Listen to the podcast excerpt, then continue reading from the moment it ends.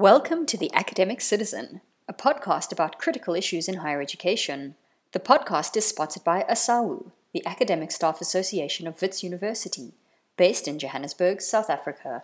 Our podcast aims to explore, debate, and understand a wide variety of issues about university life relevant to staff and students. We look at issues in South Africa, Africa, and beyond. In each episode, we speak to a guest who has special insight or expertise in a particular subject, and we also bring in student voices linked to that theme. My name is Mehita Iqani, and I'm your host. Mapula Mukwena, studying speech and hearing second year. I think they are involved, but their involvement is not satisfying to students as much as they students want them to be involved and they could do much better than what they're already doing you know bettering the um, the level of education and the requirements as well. Like i feel like sometimes the requirements are way too high. Some kids can't just meet those requirements. You know your marks really have to be good good good. I don't know maybe it's Wits or just other every every high institution. How does the basic education sector link with the higher education sector?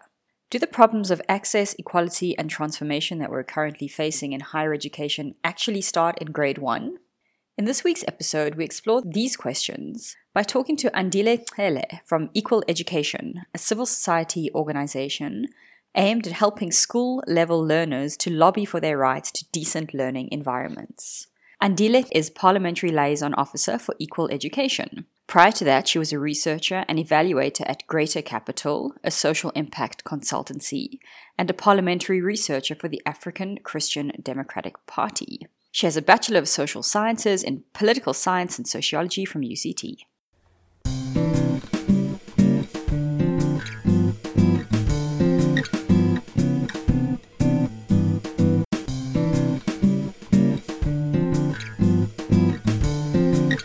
Very warm welcome to our guest for today's show, Andile Cele from Equal Education. Thanks for being with us, Andile. Thank you for having me, Mehita. So perhaps we could get started by asking you to explain what equal education is and what work it does. Okay. Um, well, equal education is like a civil society or more, like a social movement. We hate being associated as an NGO um, because we believe that one, we are member based, so our members are, are all high school learners. And so we are a movement in the sense that we have leadership, but it's, it's democratically elected and the way we function continuously changes every five years. We work with high schools predominantly around Khayelitsha, Gauteng, Tembisa, and we also have a presence in Limpopo and in KwaZulu-Natal. And what EE does is we just lobby and, and advocate for policy changes around the basic education system, particularly focused with infrastructure and just ensuring that every single school has access to just the basic resources. We started in 2008 and it was someone's research project of just doing a social audit, if I can put it that way, of broken windows in Khayelitsha. And from there, we realized that there was so much more to do in just in terms of just getting windows fixed in Khayelitsha. And we started in a school called Luhlaza, where they had 500 broken windows. And it took four years for these windows to be fixed. So from there, we went on to trying to get libraries. So we had a library campaign, and we found that for a school to have a library, they had to have the norms and standards for minimum infrastructure in place. And then we found out that those weren't in place across the board in South Africa. And so we are now very famous for norms and standards. But it was something that we picked up in 2011 after three years of being around, where we were literally just trying to fix windows. But then we found that there's just so much more to do in the sector. Myself, I go to parliaments, I go to legislators, and I just try and educate MPs and MPLs on the realities of education on the ground and then we have our campaign work which is led by our, our, students across the country. And they they tell us what we need to be screaming for and shouting for. And so as much as we can be in the forefront our members um, really really direct how ee functions and what we focus on. Okay so as a member based organization that is comprised of school level members, is that right? Mm-hmm. You guys lobby in Parliament for basic education rights. Yes. Okay. Could you tell us more about your membership? How many members do you have and what what is their role in directing the campaigns and the lobbying of equal education as an organization? So currently we have about 3,200 odd members, and the bulk of those are in the Western Cape and Gauteng. And in terms of directing how we engage with policymakers, is that in Gauteng right now, they took on a, a, sanitation campaign, and that came from the learners in the schools saying that come to our schools, look at the state of our toilets, look at the state of our classrooms, and we want them to fix our toilets. And so Gauteng office took that as a campaign and I think was it last year or two years ago, actually had a, a march to the legislature, had a march to the uh, department there. And after that engagement with Lesufi, they found that they had an increase, they increased the allocation to sanitation for schools by almost 200 million. So it was students saying, this is what is happening in our schools. And as equal education, we want you to focus on this.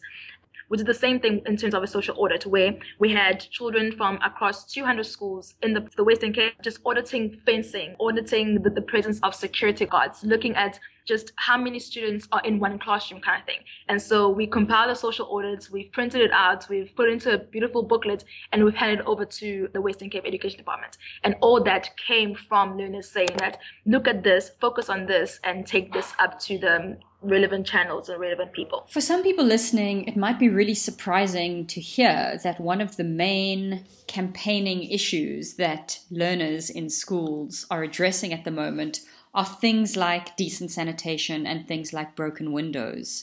Mm. Could you talk us through what it's like for a young person to go to school in conditions like that?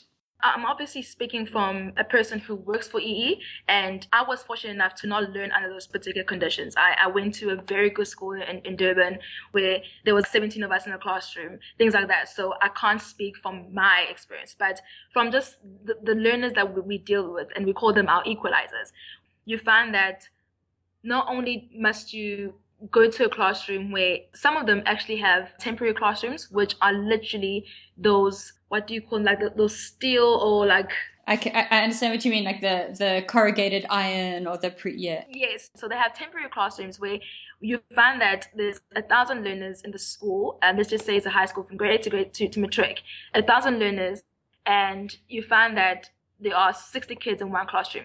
And the minimum NOSA standards say that there needs to be a maximum of 40 learners per classroom. So already there's an overcrowding.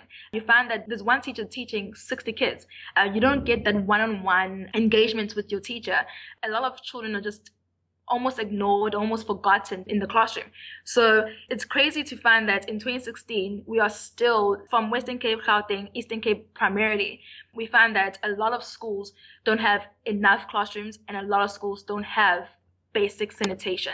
And it's, it's just, it's crazy because we all know that where you are just it makes you feel better about your space so if you go to a classroom or go to a school where you, you can't easily access certain things you can't go to a toilet unless you either go home to access the toilet or wait until after school. That disrupts your routine, that disrupts you being in the classroom, and that actually dis- disrupts the flow of the actual academic day. And so, just going back to your questions, it's mind boggling that still children are not accessing the basic basic resources that are needed to just make a school function.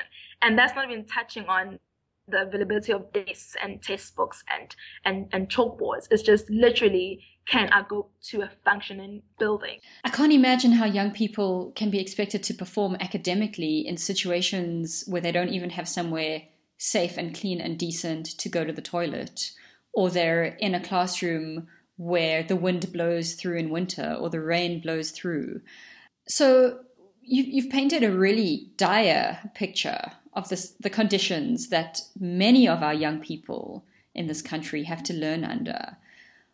What is the position of Equal Education as an organization on the, the reasons and the causes for this kind of under resourcing and neglect of our schools? It's crazy because you find that the Treasury, let's just say, will allocate certain amount of money for the education sector, for the basic education sector, and then each province will get their own share. And then you find that some provinces actually really, really function well. Gauteng, Western Cape, won't even lie, those provinces function well. It's just a matter of in certain districts, yes, there, are the socioeconomic factors that play into the delivery of academics. But in terms of using the allocations, using the funds, they are very good and they're very on top of it. And then you find that you go to the Eastern Cape and KZN, where you find that sometimes they actually return money that's been allocated to them. So it's not even a matter of they're not getting enough money. The actual provincial department is not using the money and it's not using the funds that's been allocated. So sometimes we all go to, oh, there's not enough funding, but Treasury cannot fund a system that does not work. And if you have plans in place and you're not implementing those, Treasury has an accountability aspect to it, but they can't go to the Eastern Cape case and say, use this money. Um, if you don't use it, you return it, and then Treasury finds other avenues to direct the money um, or, or, or the allocation. So sometimes it's majority of the time it's the provincial departments just not being capacitated enough to actually function fully and to implement certain programs. And a lot of politics come into play where the National Department of Education will say, when we go to Eastern Cape, teacher unions chase us out. Two weeks ago in, in, Parliament, the National Department said they went to the Free State and they couldn't implement a certain program because the teacher union was like, no, they shouldn't be there. And so things like that, a lot of political play and a lot of political situations factor in where it's unfortunate that they don't look at the reality of children need to learn and children need to learn under certain conditions. And sometimes power politics and power play overrides and overplays on that. So the argument is that we're not seeing a situation of schools being under resourced there are resources there is money that is being directed to schools but it's not being spent efficiently and properly, and it's often not getting spent at all. Yeah, across the board from different programs, um, and that's very unfortunate. To me, it sounds like we're failing our children, we're failing our young people who simply want to go to school and be educated. Yeah. So perhaps you could tell us a little bit more about some of the actions. You've told us a bit about the work Equal Education has done in terms of broken windows and in terms of proper sanitation facilities. But what other kinds of actions or protests or interventions has uh, the movement spearheaded?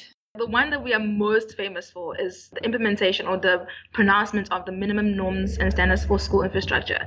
And that we were literally in court for two to three years with Department of Basic Education, where we wanted these plans or these regulations rather to be publicly stated so we'll know so what, what these norms say is that each school should have certain resources available to them, depending on the number of students. And um, the department had never publicly promulgated those norms.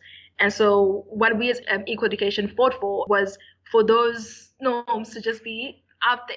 And so, for each province to have their own norms that are a mirror of the national ones, and for them to have their own almost infrastructure plan as to what a school should look like and what a school that is now being built should have.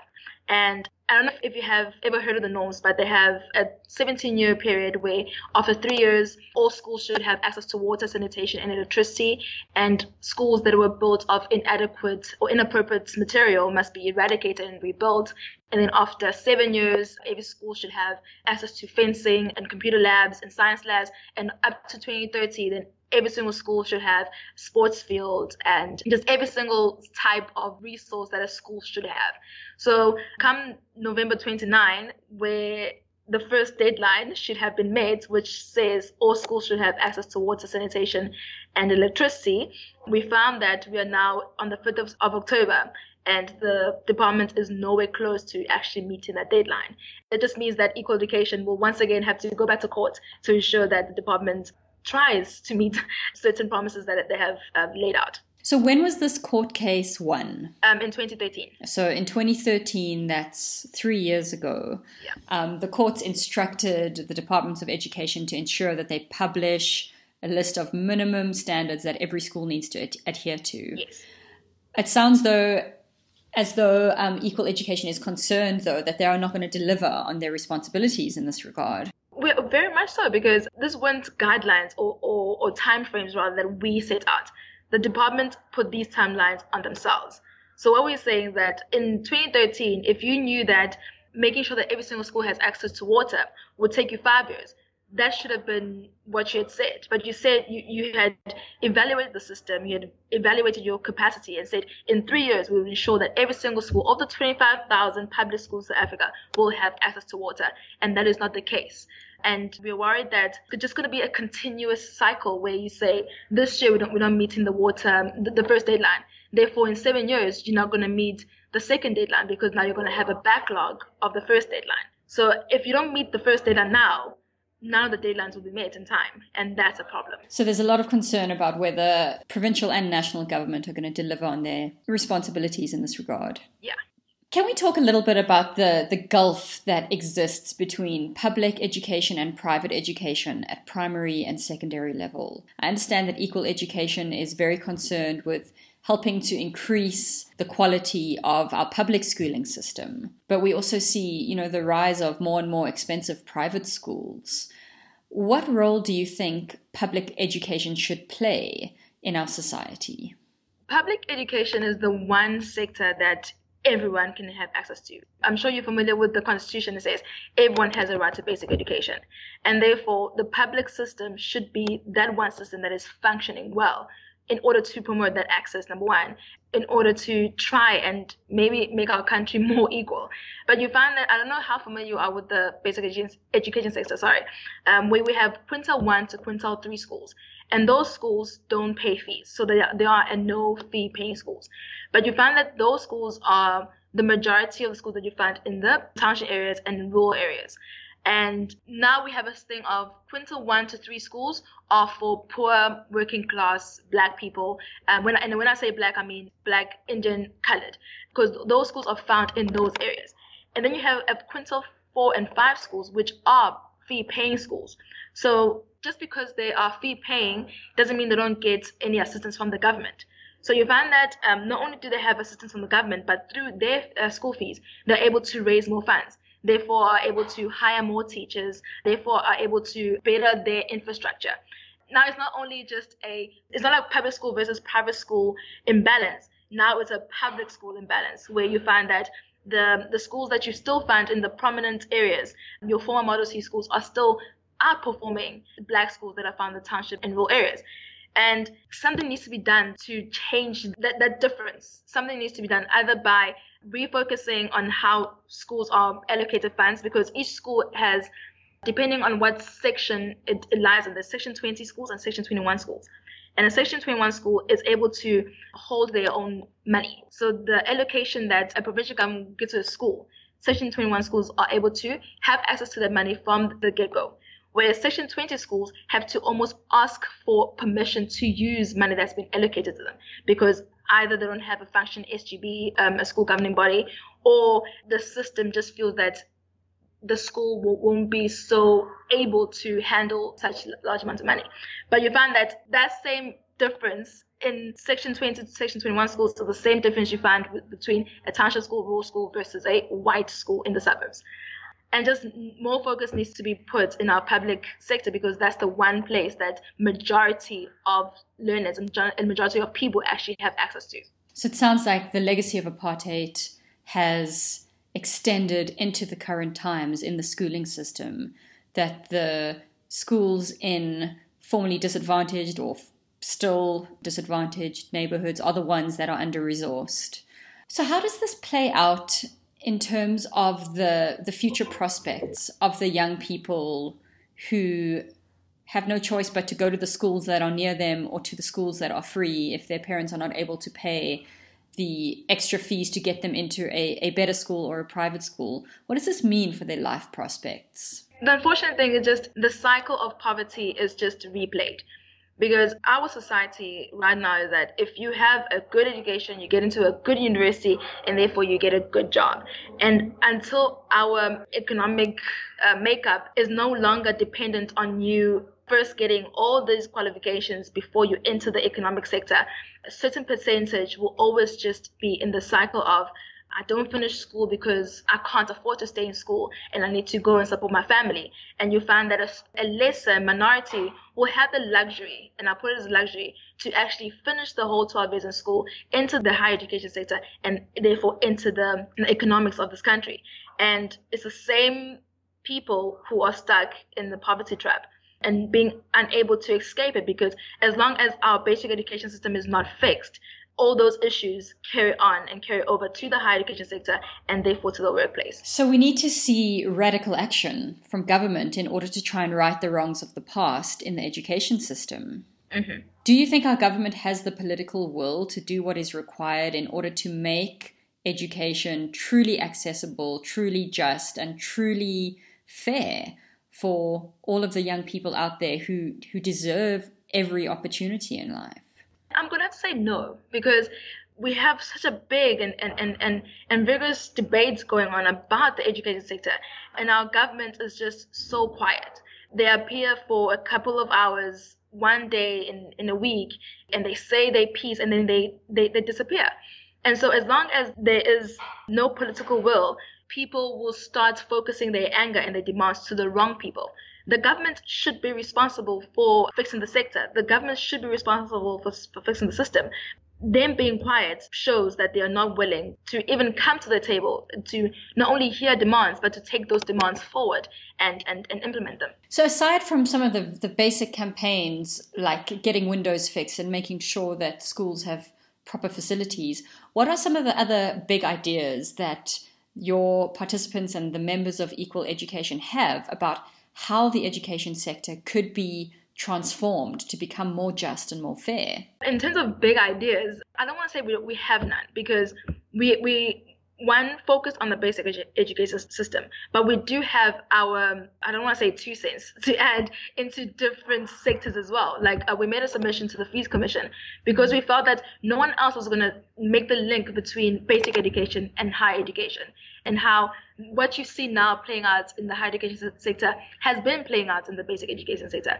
It's just it wasn't as popular and, and it wasn't as as as vocal. And the wrong I don't want the wrong people were pioneering the, movement or the discourse in the higher education sector. UKZN, I'm from Durban. I know for a fact UKZN and DUT used to literally strike for fees every single year. But until your more affluent universities started making the same noise, it became almost like a trend now to listen to the cries of the, of the students.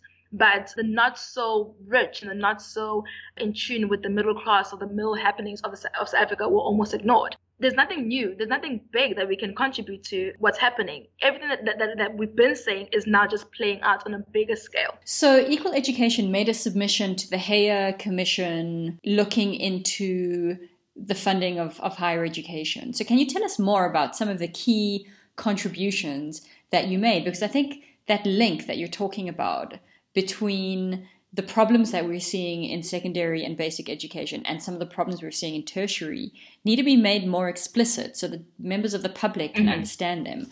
So, can you tell us what were your arguments to the Commission? What were your proposals? What we say is that free education should be a reality and, and it shouldn't be progressively realizable as the constitution says no it should be realizable now because we have means to do this. South africa is not as destitute as the government makes us out to be. We have plans and we have means of making certain things happen. And if we were to focus the same energy into making free education happen it would happen. We, we said let there be free education but let it be focused on the poor right now and we also say that fix the sector as a whole. And in terms of we don't have enough money, we don't have enough funds to actually allow free education to happen. Look at different ways of taxing people. Look at different programs that you can go without. Look at, at different luxuries that the government and the cabinet and the leadership of this country can go without in finding more access to, to funds. The country is willing to go into debt to build stadiums, it's willing to go into debt to fund nuclear programs, but they're not willing to go into debt to fund a higher education system. And that's just that's just not forward thinking and that's just not wise. I think that's such an important point. You know, as a as a nation or as a government, there seems to be a very quick willingness to bail out national airlines, to implement very controversial nuclear power deals, yet so much unwillingness to invest in the future of young people. And that's just something that I don't think has been talked about enough. What I personally perceive as the huge wasting of public funds on unnecessary things and neglecting these hugely necessary things. And that's just the reality of it. And as long as people aren't willing to to voice that, that argument will be lost. We're so eager to play up the fun things to talk about and, and, and the people are having fun right now. I'm not saying that people who are striking are having fun, but the way it's being portrayed in media, the way we are we are discussing it as a people, it's it's almost fun, but we're not getting to the realities of the government always finds enough funds to bail out certain sectors and to bail out and to build certain things. Why not focus on education as everyone else in Africa did? Let's bail out education dear government. you know, that's a new one. Not only us for bailout education. Could you tell us more about? I, have I've read some of your comments in the media saying that the problems in higher education start in grade one. The ECD sector, uh, which is the early childhood development sector, is almost non-existent in less affluent or disadvantaged uh, communities. And there was a study done by Nic Spaull from Stellenbosch, I think, where he came up with figures of if you can't read and write between grade one and grade three, you are almost automatically left behind in the system because those those years are so formative in just allowing you to engage with material, allowing you to start thinking in certain ways. And if children are left behind in those critical age group on those critical grades, come grade four, grade five, and grade six, they're already struggling, and therefore they are already left behind. So it's not just a oh no between grade seven and how's it work now? Grade eight and nine. It's almost like oh matric and, and, and university. Once you're left behind when you are seven years, eight years old, you are continuously left behind. And I'm not saying that that's the reality for everyone. You you you get people who didn't go to a very good preschool who happen to go to a very good primary school and in grade four and grade five are able to catch up. But that also goes to where they went. So if you are stuck in a township ECD center and then you go to a township primary school and then a, a township high school where sometimes you are literally a person in the crowd. You don't get that one-on-one engagement. And also when you go home, your parents were never in that mindset or were never brought up in that environment of making sure that you are reading to a child, making sure that you are buying children stimulating material. I spoke to this one uh, lecturer from UCT where he's saying his six year old child is doing long division. And I'm like, six year old, I only started long division when I was like nine. But that's the reality now. And you find that you come to a township school, a rural creche or preschool, and the only thing they're doing is drawing or scribbling or coloring in. And it's not engaging their mind, it's not in, engaging the imagination. And because they're not stimulating that sort of thinking in such a young age, it's difficult to now play catch up when you are mm. 12 years old, 13 years old, and then therefore 18, 19 years old. And the remarkable thing is that many students who have gone through these systems of education, which are under resourced, which are lacking in all of the ways you've described, yet make it through matric with university exemptions and then get to university, they, they already are overcoming such great odds in their own achievement. And then they get to university mm-hmm. and have to face a whole number of other challenges and difficulties. Like I said, I went to a pretty good school in, in, in Durban. But when I went to UCT, it was not only just a culture shock, it was like a wow, I'm seeing people that I've never engaged with. I'm seeing even black people who were just so wealthy and not only just wealthy financially, but wealthy in experience. People who've taken two years gap year traveling Europe and have a different way of thinking. And this is me coming from a, an interracial, multiracial school. And I had that particular shock.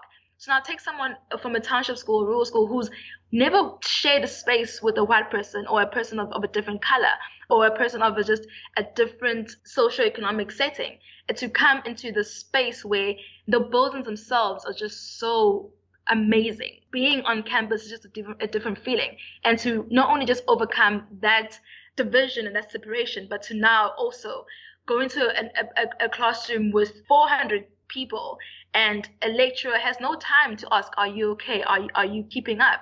Where everything you produce needs to be handed online. And if you've never had access to a computer and to a laptop, how are you now automatically supposed to just participate and engage in the space that you've been excluded from for, for so long? So there's just a lot of other factors in play, not just financial, but socioeconomic as well. So, what I'm hearing is that one of the answers to democratizing and transforming our universities is fixing and properly resourcing and investing in our basic primary and secondary education sectors. Yes. Yes, that will take longer and will take time. But in the long run, come 10 years from now, 20 years from now, we will have a different story. We have a different narrative that is that is in the media right now. We will have not only a functioning sector, but and if we were to take all the the submissions that have been made and all the the wonderful ideas that are just being shared, and the government makes a plan to actually implement all, all these things, come 2030, the reality of the NDP will be realized and the reality of your UN sustainable development goals will also be a reality. But we need to start somewhere, and that is investing not only just in higher education, but from the basic, basic education. I couldn't agree with you more. So, for anyone out there listening, how can they get involved in equal education? How can they help and support the work that you guys are doing? Mm-hmm. So, we have a website, equaleducation.org.za, and we have offices in Khayelitsha in the Western Cape and in the city center in, in Gauteng. And um, Eastern Cape, we have an office in King Williamstown. And give us a call or send us an email, and we'll definitely get in touch with you and tell you how you can become part of the movement. Although there is undoubtedly a crisis in higher education at the moment, it's clear that that crisis is linked to a bigger picture of a lack of redress and transformation in the basic and secondary school sectors. If you would like to support the work of Equal Education, please get in touch with them. And if you have any feedback on this episode, we'll welcome it through the usual channels.